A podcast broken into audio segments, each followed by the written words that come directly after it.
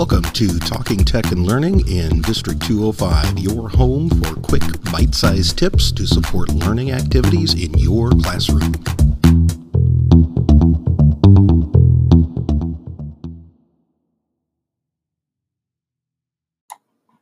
Hi, everyone. I'd like to take a moment to share a resource with you that I just learned about from Megan Lee, one of our teachers at Steele Elementary School here in Galesburg. This is Teach Illinois. It is through the ROE near Waterloo, Illinois. And they have a great website. They offer some e-courses, completely online courses for license renewal. They do cost some money, of course. They also have a great podcast called The Teacher's Classroom. But I would also like to point you toward their partnership with the Strobel Education Group and the Hive Summit.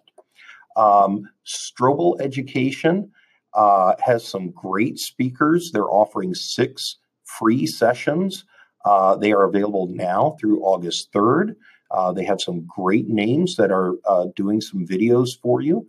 The Hive Summit is similar. It is a little more on the techie side of things. You will find, I think, 9 presenters: Dave Burgess, Matt Miller, Rick Wormelli, Michael Matera, Sarah Jane Thomas, Tara Martin, Rabbi Michael Cohen, who just gave one of the keynotes at the ISTE 2018 conference in Chicago. Joe Sanfilippo has presented at the ICE conference several times, and Carrie Bachman. These are some great educators, some great leaders in ed tech. And what they do is they just release 1 video a day for you to watch in your jammies over a cup of coffee. And after you watch the whole video, you'll receive a certificate of completion. And if you would like, you can get in contact with Teach Illinois, and they will convert your certificates of completion at Strobel Education Summit or at the Hive Summit into PD credit hours for free. You can earn about 15 hours of PD credit by sitting in your jammies, watching a video, getting motivated to start a new school year, and do it all for free. The Strobel Education Summit has already started. The Hive Summit starts in August. Videos are available for a couple of weeks after the summits end, so you can catch up if you can't get them all done as they're released. And you can earn a lot of PD credits for license renewal completely free before school even starts this year. Thanks for listening. This is a quick tip to help you organize your Google Drive, and this will allow you to use a keyboard shortcut to save a file in multiple locations. This is not creating a new copy of it. This is putting that file in 2 different locations at the same time. So let me show you what I'm talking about. Here is a TweetDeck cheat sheet that I use for a course that I teach. And I'm going to click on the file, and I'm going to hold down the Shift key and press Z on my keyboard. Now, currently, this lives up here at the top, My Drive, Professional Development, 1718, Twitter EDU.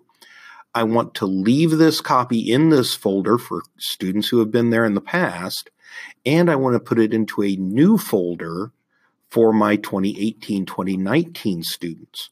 So Shift Z brings up this menu, and you can see it starts at the top level of your drive. So I am going to drill down. Yes, I have way too many folders. I am going to drill down into that same professional development. but I'm going to put this in the 2018-2019 Twitter EDU folder, and I'm going to add it here. And that's it. Here's the 17-18.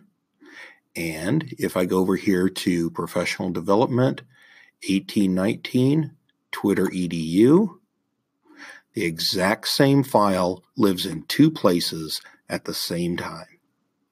Hope that helps. Thanks for listening.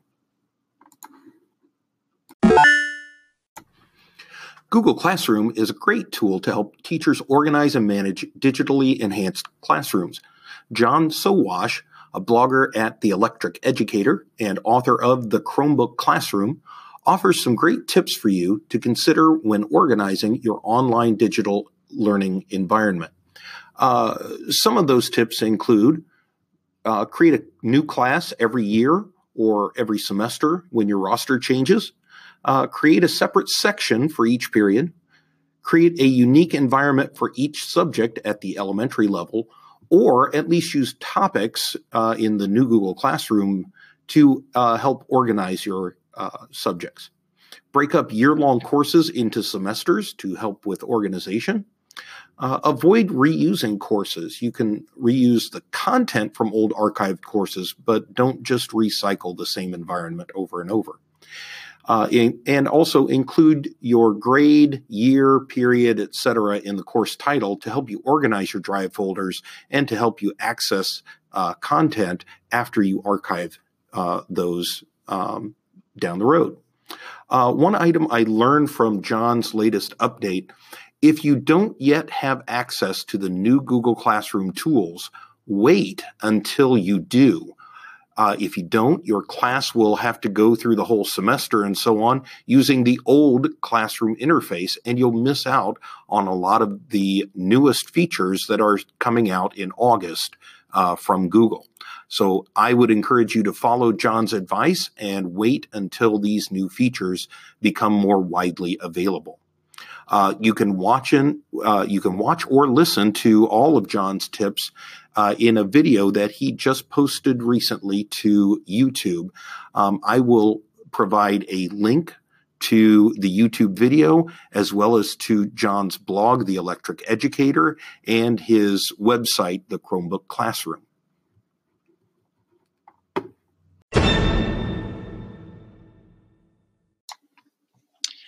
As district professional development coordinator, I get requests for duplicate evidence of completion forms all the time.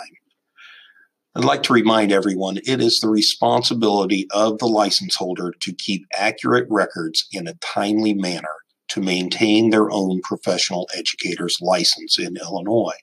This includes keeping copies of your evidence of completion or EOC forms and to record this professional development in your individual educator licensure information system or ELIS accounts. It is also the responsibility of the license holder to make sure that they sign in on the day of attendance at any professional development activity and submit an evaluation within a timely manner after the activity. I personally consider about 4 calendar weeks to be a timely manner, because after that, you've probably gone on to other things. You've forgotten about the PD and your evaluation won't mean as much. Now, I'm not going to reopen sign-in forms after an event ends. So if you forget to sign in, you're going to be out of luck. If your name or email address on the sign-in form cannot be connected with your name or email address on a corresponding evaluation for that same event, the Illinois State Board of Education does not allow me to issue PD credit to you. I will always provide our employees with digital copies of EOC forms via email using the phrase PD credit in the subject line. It is the responsibility of each license holder to correctly type your own email address on both the sign-in form and the evaluation form. If you cannot find a PD credit form, your first avenue for retrieval should always be to search your own email for a message containing the phrase PD credit from me. Make sure that you check both your work email and your personal email, as history has shown that these two are frequently confused by attendees at our professional development. If the EOC form still cannot be found after searching both your personal and your professional email accounts, then just call me at my desk. You can find it in the district directory, or you can email your request to me. Email is actually preferred, as they are automatically time and date stamped, and I can copy and paste the information into a search box. Make sure that your request always includes four things: the first and last name you used on the sign-in form, the date and location of the event, your work or your personal email, or sometimes both, and your IEIN. Your request should be made by you, the license holder, only. I will not accept third-party requests. Upon receiving your request, I will first open the responses to the sign-in form and search for the information you provide. If your information is not found on the sign-in form, I will not issue you PD credit. Next, if I find your information on the sign-in form, I'll then go and reopen the responses to the evaluation form. If I didn't receive your information for some reason, I may choose to reopen the digital form for you to complete within a reasonable and negotiable time frame, providing the request is made during the same school year as the event. If you, the license holder, have chosen to wait until after June 30th of the school year to update your records, I may not choose to reopen the form. Give me 2 weeks to respond to your request, because from time to time I do need to take a little time off. But do keep track of these things and make sure you're putting things into ELIS in a timely manner.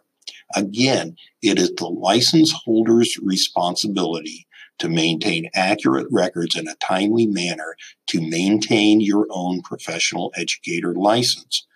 Don't wait until the last year of your renewal cycle to enter all your hours. It is your responsibility to keep secure and accurate records and update them on a regular and frequent basis to ensure that your professional educator's license does not lapse.